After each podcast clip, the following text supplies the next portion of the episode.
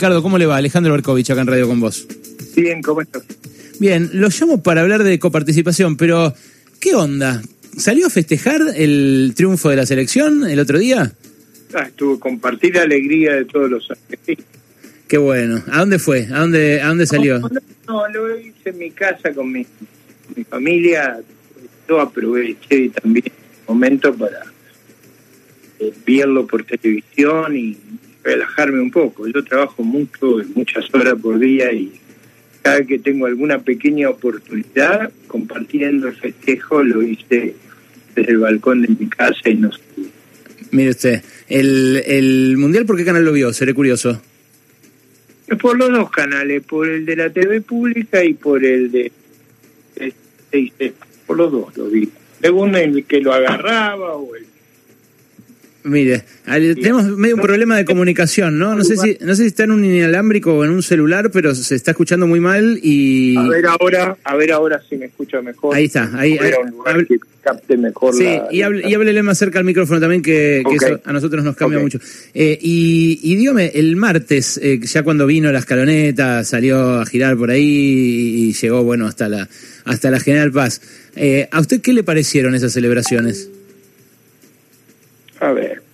Eh, no, bueno, si lo, si lo incomoda... Estoy pensando, estoy, no, no, estoy pensando cómo decirlo. Me parece que, que la Argentina recibió una alegría muy grande y que la población lo, lo festejó de una manera impresionante. Eso yo excedía lo que yo hubiera previsto.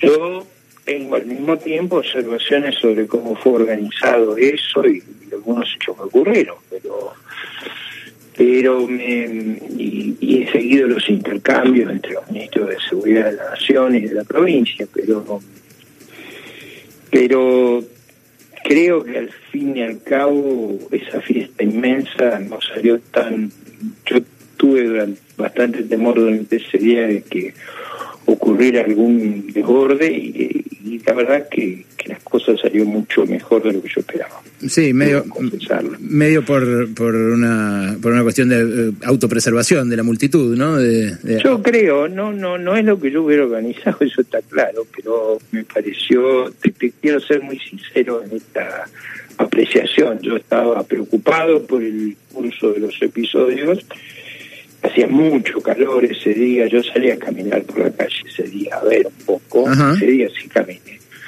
Y estaba preocupado a eso del mediodía, pero bueno, eh, las cosas eh, salieron mejor y eso habla del espíritu de la gente, ¿no? O sea, había un gran espíritu de celebración. También debo decir que a mí jamás se me hubiera ocurrido que está el feriado, pero bueno, son las cosas que, que, que yo no estoy de acuerdo y tampoco me las quiero callar. Dijo el presidente de la Cámara de Comercio que le hacía pensar en una republiqueta de vagos que hubiera sido feriado el martes. ¿Qué piensa yo de eso? Creo que, yo creo que Argentina tiene muchos feriados, o sea, yo creo que eso desborda el número holgadamente a muchos países que yo he trabajado. Y eso a mí no me parece bien. y es bueno que lo reiteremos porque creo que no es solo este caso, sino en general. Me parece que tenemos un número excesivo de feriados. Nos comparémonos con Chile, con Uruguay, con Estados Unidos, hagamos la comparación que hago siempre, va. Y el número nuestro es muy alto. ¿No le parece que igual si no hubiera habido feriado se habría desbordado completamente la situación? porque No, creo que mucha gente hubiera tenido que ir a trabajar, pero digo, mi, punto ahí, yo tuve un compromiso en Zárate Campana ese día, tenía una recorrida por establecimientos educacionales con los directivos que estuvimos conversando sobre los problemas pedagógicos. Pero no le dieron bola, me imagino. ¿Eh? ¿No le dieron bola? ¿Se hizo igual? Sí, sí, la verdad que sí. ¿Ah, sí? Lo hice en, en Zárate y Campana con, con directivos de las instituciones educativas y lo hice con con productores del sector agropecuario, la gente está preocupada por los problemas que tenemos. Y la verdad que habíamos preparado esa reunión educativa mucho tiempo antes y se cumplieron igual que cumplí yo. Bien, eh, Ricardo, le pregunto ahora sí sobre... sobre yo eh, digo, a ver, no lo hago para, para fanfarronía ni nada. La verdad que trabajo mucho como diputado nacional. Y esas reuniones con la comunidad las habíamos armado hace mucho tiempo y no podía fallar y ellos no fallaron. Así que me parece que hicimos los dos eh, bien. no, yo me imagino que yo, yo de hecho participé en esa, en esa en la mayor movilización que hubo acá en la Argentina en toda su historia, que fue la del martes, y me parece que habíamos muchos que laburamos mucho en esas 5 millones de personas. No, está bien. Yo digo, te cuento mi caso. Yo tuve que ir a a la mañana recorrí un poco, ahí por eh, porque iba a salir a eso de las 11, me fui a, la, a las reuniones que tenía que ir en Salas de Campana. Bien. Que incluyeron intendente, pero digo, era un proyecto, yo creo que Campana ha mostrado una gestión muy buena, yo quería conocer en detalle lo que se había hecho, por qué, y bueno, las alternativas que tenemos a futuro ahí había, le cuento para que se sepa, sí, sí, había un progreso muy grande en la política sanitaria, Campana, yo quería ver cómo habían hecho el hospital municipal funcionado también, eso fue lo que hice. Acá, acá mi compañera Nueva Barral me aporta un cuadro de chequeado eh, con los días de vacaciones y feriados que, que hay en, en cada uno de los países. Eh, y efectivamente, Argentina eh, tiene más que Estados Unidos y tiene más que Chile, eh, pero tiene menos que España, tiene menos que Austria, menos que Francia y menos que, bueno, Bolivia. O sea, hay, hay, hay un mix, ¿no? Estamos medio mitad de tabla y ¿no? no pareciera que estemos al tope de los feriados del mundo. Creo que los países que toman esos feriados, hay dos consideraciones algunos son mucho más ricos que la Argentina y nosotros no estamos en condiciones de tener esa cantidad de feriados. Y el caso de Bolivia, bueno, si me parece desacertado para Argentina, imagínense lo que me parece con Bolivia. Yo creo que hay, y usted es un hombre preparado y lo sabe, a medida que sube el ingreso per cápita, usted tiene márgenes de acción que son muy distintos, tanto para la tributación como para la zona de trabajo. Sí cuando usted es pobre, tiene que hacer todo el esfuerzo que puede. Sí, lo que pasa es que también somos un país pobre y éramos los que más llenábamos las canchas en Qatar, ¿no? Con nuestros millonarios. O sea, somos un país pobre y desigual también. Bueno, también con la diáspora, ¿no? La diáspora argentina, ¿cuánto será? ¿Un millón y medio, dos millones? de gente que gana cinco o seis veces lo que ganan acá. No, no vaya a creer que lo que fueron fueron de acá solo. No, pero no, no eran mayoritariamente gente que vivía afuera. No, la diáspora es muy grande y es muy rica además. O sea, ¿Por qué la diáspora? Porque de acá no se ha ido la gente marginal como ocurre en otros países. No, pero tampoco se ha ido tanta, Ricardo. La, la, usted dice la gente que se fue. La diáspora es muy grande, ojo. No, diáspora. con cuidado. Diáspora es la de los uruguayos. Nosotros tenemos, eh, sí, gente que se va, que tiene alguna oportunidad afuera. le estoy diciendo entre el 4 y el 5% de la población a lo largo de la Yo creo que ese es el Pero a lo largo de qué tiempo se fueron esos para usted? No, no, yo creo que se han ido a lo largo de muchos años o sea, hemos vivido, acuérdense Alejandro que nosotros hace 70 años que crecemos al 02, es decir, es mucho, 50 años que crecemos al 02, es mucho, hace muchos años que venimos fracasando. Yo la última vez que vi colas largas en los consulados fue en 2001, ¿eh? No, esa fue una crisis profunda, como, como lo es la actual, como fue la crisis del 89, como fue la crisis del 75. No, no se lo digo porque usted haya sido protagonista, porque sabe que no lo voy a chicanear con, con algo así. No, no, no, además que yo no estuve al, cuando la crisis estalló, yo estuve mucho antes. No, tratando de evitarla. Pero Está bien. No, bueno, el fracaso de la alianza fue un fracaso colectivo, ¿no? De un proyecto político, de una, de una forma de ver el mundo. un fracaso de la institucionalidad también, porque parte de los problemas era esa negativa a enfrentar las circunstancias que vivíamos. Pero bueno, es un debate de nuestra historia. Pero lo que creo que ponga su gente chequeado a ver la magnitud de la diáspora. Es verdad, no es de la magnitud de la diáspora uruguaya, no es de la magnitud de la diáspora venezolana o cubana, pero es una magnitud significativa. Ricardo, vamos al tema de la coparticipación, que si no nos vamos a quedar una hora charlando. Una cosa que es importante para el futuro. Sí. Esa diáspora es muy rica, ya tiene ingresos per cápita 6, 7 veces lo de Argentina. Si lograra que vinieran a visitar a sus padres, a su abuelo, a sus tíos, una vez por año, dos veces por año, ahí usted tiene una fuente de turismo de alta, digamos, de alta calidad muy importante. Respecto de este asunto de la Corte y de, y de la ciudad de Buenos Aires, eh, el gobierno decidió eh, que esto es un conflicto de poderes, va a recurrir eh, y Horacio Rodríguez Larreta dice que eso es inadmisible, que es un hecho para él violatorio de las reglas de nuestra democracia. pero claro, del otro lado ya no están solo los gobernadores peronistas, se sumaron otros gobernadores que no son peronistas y que también están en desacuerdo con que le den esto a la ciudad. No, pero eso no, esto ahí, ahí, a ver, vamos, vamos de, comienzo del problema. Sí.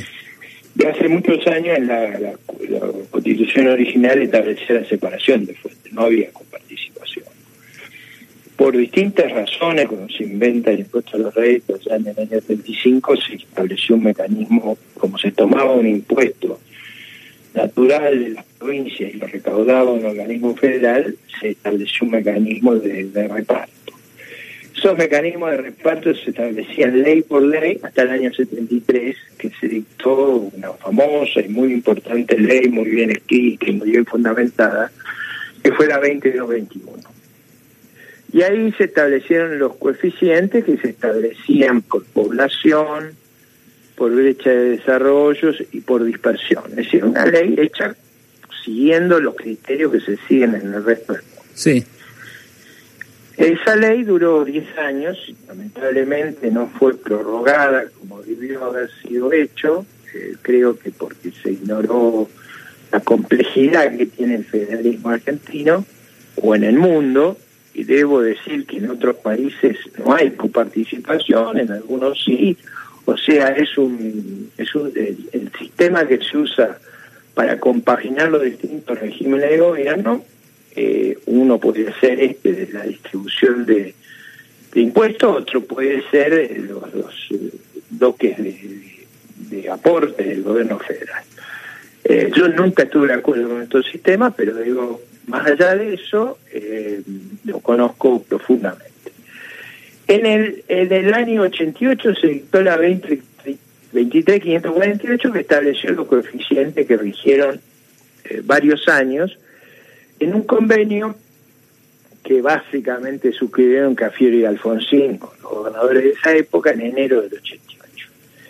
Que ahí nace un problema muy serio que tiene el federalismo argentino, que es la discriminación a la provincia de Buenos Aires. A la provincia de Buenos Aires, claro, lo que se eh, enmendó luego con el Fondo del Conurbano, que se desactualizó. Bueno, que eh. se trató de corregir de distintas maneras, pero que fue un tema muy importante. Yo me acuerdo cuando en el año 90, en el año 2005 con la senaduría de la provincia de Buenos Aires, eh, yo es un tema de mi especialidad, lo conozco muy bien. No, claro, es que ahora, eh, eh, a ver, me, me, enmiendo en la pregunta porque me interesa eh, su posición en su rol de político. Yo toda esta discusión creo que es, es, la discusión que vale la pena dar, la de cómo se distribuyen los recursos, cómo hacemos para corregir los desequilibrios regionales de nuestro país, que encima están extensos. Eso yo lo tengo muy claro. Claro, eso, hay que, eso hay que discutirlo. No solo lo tengo claro, sino que he formulado acusaciones muy graves. Claro, usted dice que esto que hicieron ayer es golpista y eso me parece que... No, bueno, porque acá viene una cosa muy grave, ¿no? Por, eso le quiero,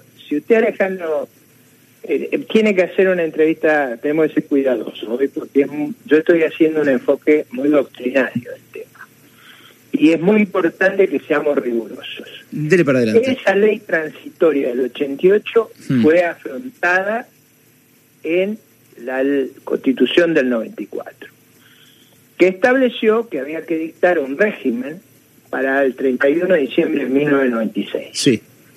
No se pudo hacer eso, yo recuerdo haber trabajado intensamente en el 95 y 96 para poder hacerlo, como, como un académico, con infinidad de organizaciones, pero eh, por distintas dificultades no se pudo lograr. Ocurrió un hecho extraordinario, que es que varios de los constituyentes fueron presidentes. Dualde, Néstor Kirchner y Cristina Fernández y ninguno lo hizo. han incumplido. Piense que Néstor y Cristina tuvieron una responsabilidad primaria en la redacción de los capítulos de la, coparticipación federal en la Constitución. Sí. Nunca cumplieron con su obligación, no propusieron ni una vez, ni una vez, en los 15 años que ejercieron el poder, ni una vez una propuesta para resolver esta manda constitucional. En ese proceso, también en esa constitución, se establece la característica de ciudad autónoma federada para la ciudad de Buenos Aires. Claro, pero Macri, tampoco resolvió eso así eh, de, definitivamente. Macri lo que hizo fue, firmó darle más plata a la ciudad y listo. Espere, un poquito porque ya vamos a llegar a Macri y los, los errores cometidos. Por eso hay que salvarlo. Que los demás hayan cometido errores no es que usted no los tiene que salvar, los tiene que arreglar. Pero estoy tratando de explicar cómo se arregla esto porque se han dicho tanto disparate todavía que mejor que lo pongamos negro sobre blanco. En esa constitución también se establece que la ciudad autónoma es federada, es decir, la, ciudad de Buenos Aires deja de ser una dependencia del Poder Ejecutivo Nacional para tener una categoría institucional que ciudad autónoma federada. O sea, que cualquier disposición de distribución de recursos entre la nación y la ciudad tiene que ser concertada, no puede ser unilateral. No es más un municipio o una dependencia del Estado Nacional como era hasta la Constitución del 94 hasta que se dicta el Estatuto de la Ciudad de Buenos Aires en el año 96. A partir de ahí se firmaron una serie de leyes convenios en las que la Constitución redactada, quiero acá ser muy claro, por Néstor Kirchner y por Cristina Fernández de Kirchner, en esos capítulos, no en todos, pero sí en esos capítulos, el, la clave era que la, la ciudad de Buenos Aires iba a ir recibiendo los, los traslados de gasto simultáneamente con los recursos.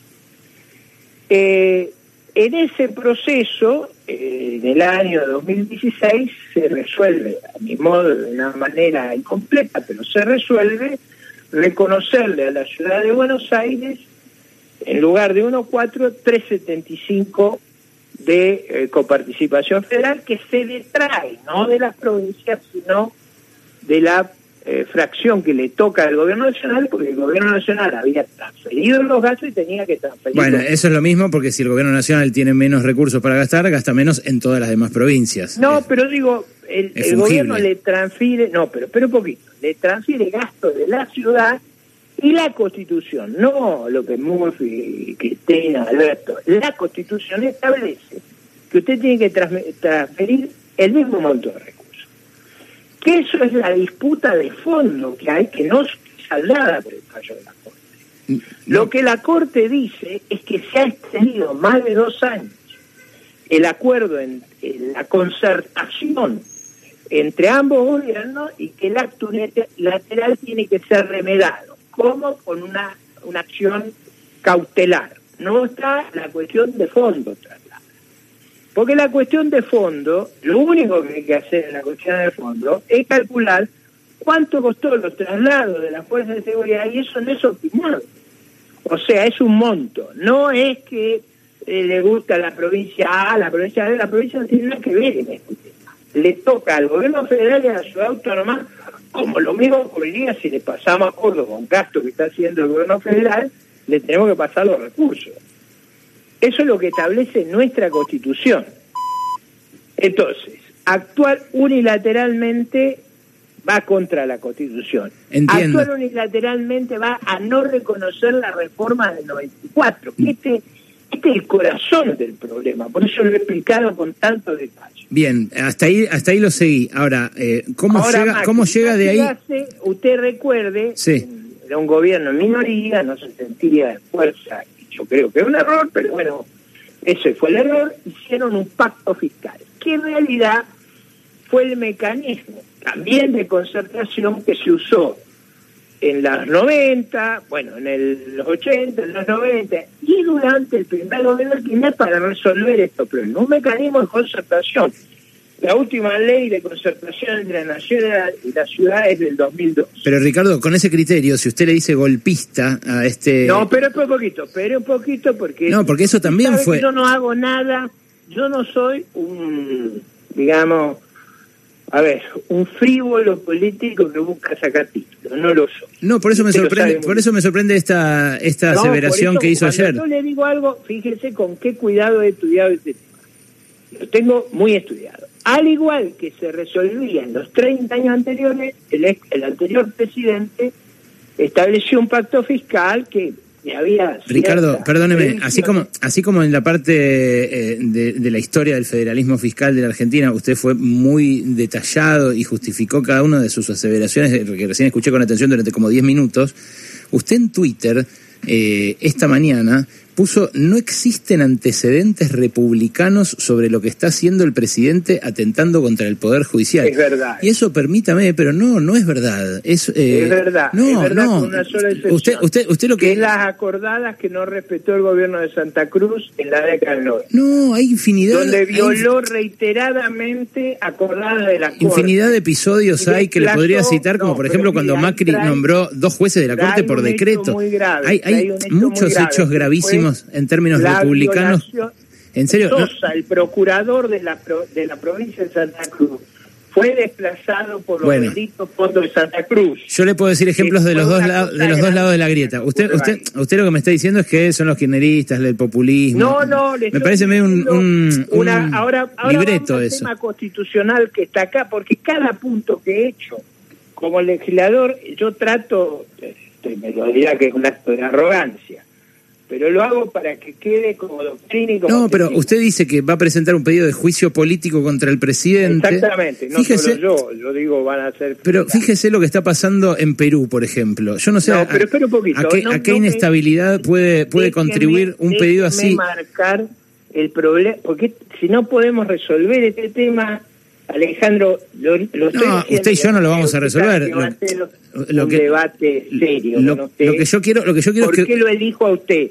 lo elijo porque estoy buscando un mecanismo que tengamos los puntos de referencia claros, que no confundamos a la opinión pública con debates erróneos y lo, y lo voy a llevar al punto donde, ¿por qué inicié el proceso? Un pedido juicio político anterior contra Cristina y ahora lo voy a hacer, todavía no lo logré finalizar porque está mucho trabajo. ¿Usted cree que la gente eh, quiere en este momento hablar de un juicio político al lo presidente? Que, lo que yo tengo que hacer yo, a ver, ahí, ahí viene otra cosa. Después del martes, después del domingo.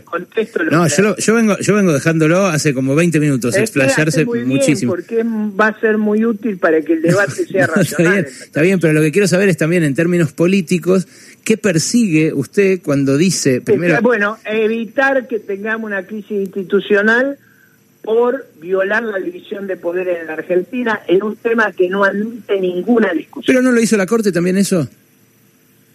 No, acá acá tiene una cuestión, acá hay una cuestión... La Corte deshizo algo que el Congreso había hecho. El juicio político, usted vio que todavía no lo presenté, no estoy jodromando.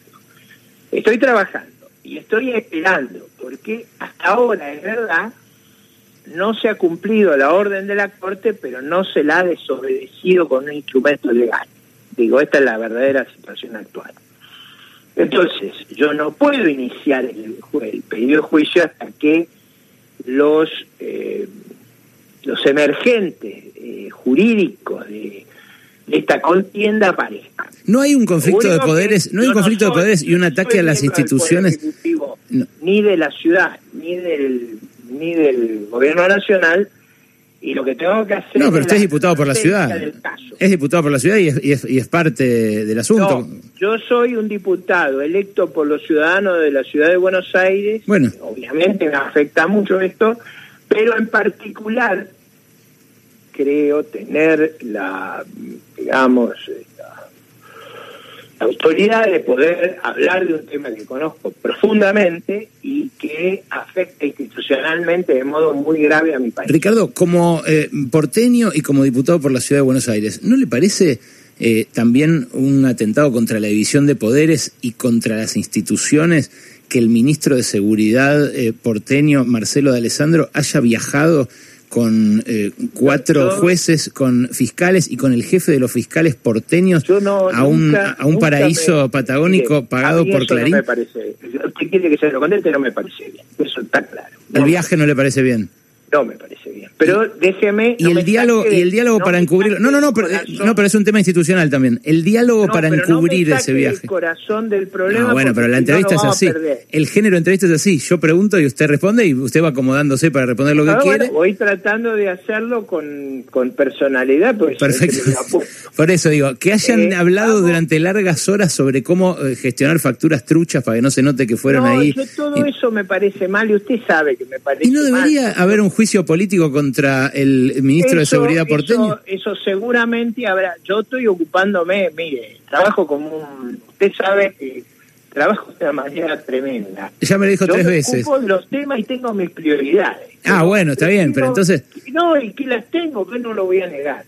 Las tengo y estoy frente a un hecho de una enorme gravedad, que es que si el presidente desobedece los fallos de la Corte, entramos en un proceso de destrucción de la República y de la legalidad en una gravedad inmensa, como fue de la gravedad inmensa que el presidente de Perú disolviera el Congreso, la justicia y la mala Y como lo fue también, y como lo fue también que un ministro de la ciudad viaje con eh, fiscales y jueces. Eso no, no es lo que yo obviamente jamás voy a avalar cosas. Pero no le parece de tanta gravedad como... Yo no voy a avalar esas cosas, no tiene la gravedad, por favor, de, Pero no debería renunciar de Alessandro, en serio le pregunto. Eso yo digo, yo digo eso. Si usted fuera jefe de gobierno, hay mucha gente que lo quisiera usted como jefe de gobierno, ¿eh? Si usted fuera... que la, es un hecho delicado que las autoridades verán lo que tienen que hacer. Yo estoy concentrado en un problema que es infinitamente más grave para el destino de la República y para en una situación de y hay que ver porque después hay que ver porque hay que ver que es más grave porque después el jefe de los fiscales este Maíquez que viajó ahí el hijo no, viajaron los dos Maíquez. pero el, el, tipo ese después define los fiscales que deciden sobre estos temas también. Yo estoy haciendo el énfasis en una cosa que le va la vida a la República. Ojo porque este episodio no ocurrió no ocurrió nunca que un presidente desatendiera un fallo de la Corte. No ocurrió ni aún en los gobiernos militares. Digo, es, tan Ricardo, buenas tardes. Lo saluda Noelia Barral Grijera. Técnicamente todavía tampoco ocurrió. Usted lo decía recién. Ocurrió, por eso estamos en modo de advertencia. Si no, yo, yo hubiera actuado con otra intensidad. Está, está actuando con bastante intensidad igual, ¿no? No, la amenaza de juicio político. con la energía que actuó. No me conoce, pero digo, no importa. Estoy haciendo lo que estoy tratando. Cuando usted tiene tiempo todavía para evitar un desastre, yo hago lo posible para evitarlo. Entonces llamo a la reflexión. Yo digo, mantengamos la firmeza y la mesura. Y trato de mantenerla. La firmeza si van a querer llevarse puesta en la República, nos van a enfrentar. Y la mesura de, si todavía hay tiempo de evitar un conflicto, hagámoslo de la manera más inteligente posible. Ricardo, gracias por este rato. ¿eh? un gusto, hasta luego. Siempre es un gusto. Ricardo López Murphy, ex ministro de Economía en aquel breve lapso de 2001, del que también hablamos brevemente, ex ministro de Defensa, actualmente diputado nacional por la Ciudad de Buenos Aires.